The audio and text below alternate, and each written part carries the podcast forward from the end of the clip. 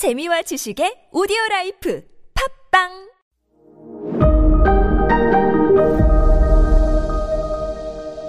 네, 여러분 안녕하십니까. 역사 스토리텔러 썬킴 인사 드리겠습니다. 참근 교대 도쿠가와 이에미츠 도쿠가와 어, 이에야스의 손자죠. 3대 쇼군. 머리 잘 썼어요.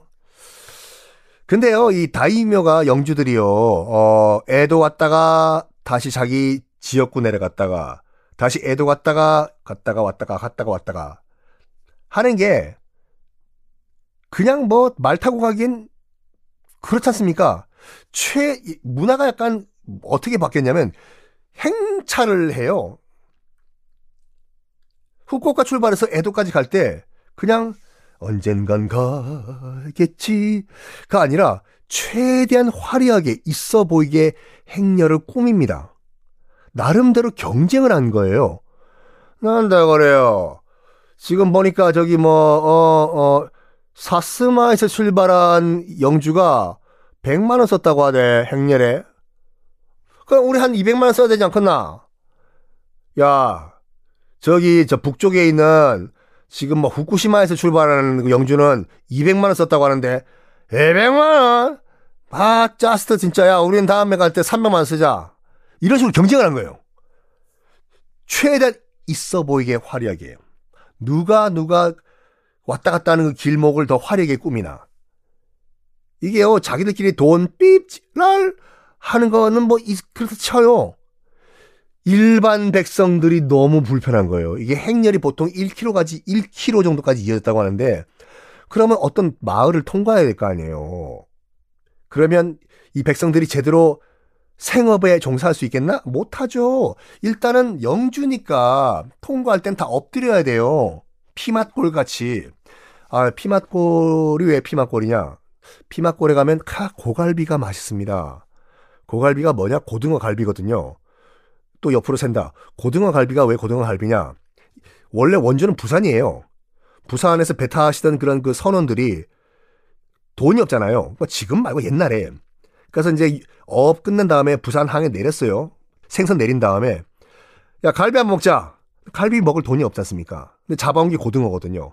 이거를 갈비만 나게 구워봐라. 해서 이거는 고등어가 아니라 이건 갈비다. 그래서 고등어 갈비가 이제 그 고갈비라고 만들어졌는데 이게 이제 서울로 올라와가지고 지금 종로 2가 지금도 있는지 모르겠지만 금강제화라고 있어요. 그 뒤쪽에 이제 피맛골이라고 아 이제 그 술집 골목이 형성이 됐는데 거기에 왜 피맛골이냐면요. 종로. 당연히 종로는 조선시대 때 만들어졌죠. 고관 대작님들이 말 타고 글로 종로를 지나갈 때는 모든 백성들은 다 엎드려야 돼요. 고개 들면 안 돼요. 근데 장사하는 사람들 계속 엎드리고 있을 수가 없잖아요. 그래가지고 말, 그 고관 대작들이 타고 오는 말을 피해서 뒤쪽으로 가자, 건물 뒤쪽으로. 해서 말을 피하는 곳이라고 해서 피말골이었는데 피맛골이 된 거예요. 어쨌든 다 엎드려야 돼요. 여기 에도 시대 때도요. 바쁘다고 야 나는 엎드리는 거 됐고 저 1km를 어떻게 기다리냐? 난 장사를 갈래. 가면은 바로 목을 날려도 됐었어요. 얼마나 불편했을까? 일반 백성들은.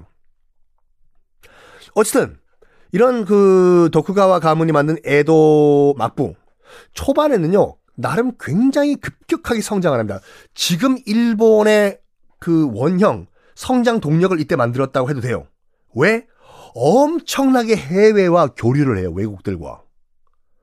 일단 그 앞전만 하더라도 포르투갈과 교류를 했다는 건 말씀드렸죠. 조총, 조총이 이제 그 포르투갈 상인을 통해서 들어와가지고 역사가 바뀌었잖아요.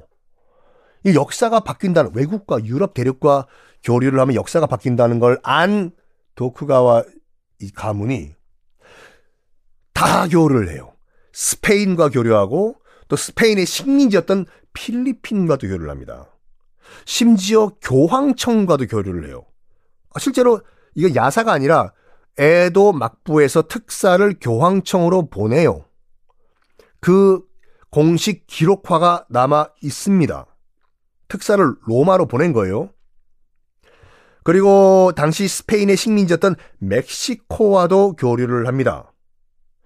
당시에는 독립국가가 아니었어요. 필리핀도 그렇고 멕시코도 그렇고 독립국가가 아니라 둘 다 스페인 식민지였거든요. 그러다 보니까 멕시코와 필리핀을 잇는 태평양을 건너는 전기 항로가 있었거든요. 배 타고. 배 타고 왔다 갔다 하는 거요. 여기에 이, 얘기를 하는 거죠. 아, 저또 맞대 그다사이. 지금 멕시코에서 어, 필리핀으로 가는데 힘들지 않나 됐을까? 잠깐 저또 맞대 우리 어, 휴게소에서 소떡 소떡 하나 먹고 가라 됐어. 해가지고 일본은 약간 뭐라고 할까 중간 휴게소 역할로 제시를 한 거예요. 가다가 일본에서 물 한 잔 먹고 커피 한 잔 뽑아 먹고 필리핀 가시라고. 머리 잘 쓴 거죠. 그러면서 당시 최강 국가였던 스페인의 문물을 스폰지 빨아먹듯이 쫙 빨아먹어요. 그러면서 적극적으로 해외 진출을 하는데 특히 동남아, 특히 베트남에 상당히 많이 일본인들이 진출합니다. 당시. 지금 말고 그 당시 에도 막보시 때예요. 심지어는 당시 베트남에도 재팬타운, 일본인 촌까지 만들어졌다고 하죠. 왜 이렇게 갑자기 일본이 어, 태평양, 동남아시아 등등등 적극적으로 진출했냐? 원래 임진왜란 이후에요. 다시 대륙과 중국 대륙과 이제 그 교류를 하기 위해 가지고 우리가 알고 있는 조선 통신사도 에도 막부가 받아줘요. 여기서 통신사는요 SK텔레콤 통신입니다. 그 통신 아니에요. 신뢰를 다시 통하자. 싸웠잖아요. 전쟁했잖아요. 이제 더 이상 싸우, 싸우지 말고 서로 신뢰한다는 것을 서로 교류, 커뮤니케이션 하자. 그래서 신뢰를 통하게 만들 자가 통신사예요. 그리고 명나라와도 교역을 재개를 하려고 했는데 이게 어 명나라가 별 볼일 없게 된 거예요. 왜? 만주족한테 박살이 나고 있거든. 그쵸? 청나라한테 막 멸망당하고. 야, 그래서 더 이상 대륙에서 별, 별 볼 일 없다라고 판단 내린 거예요. 조선은 아예 볼 것도 없고, 더 큰 세상을 보자 하면서 바다로 나간 겁니다. 이러면서, 아유, 좀 아쉬운 점이 있거든요. 우리 측에서, 조선 입장에서 봤을 땐, 요건 다음 시간에 공개하겠습니다.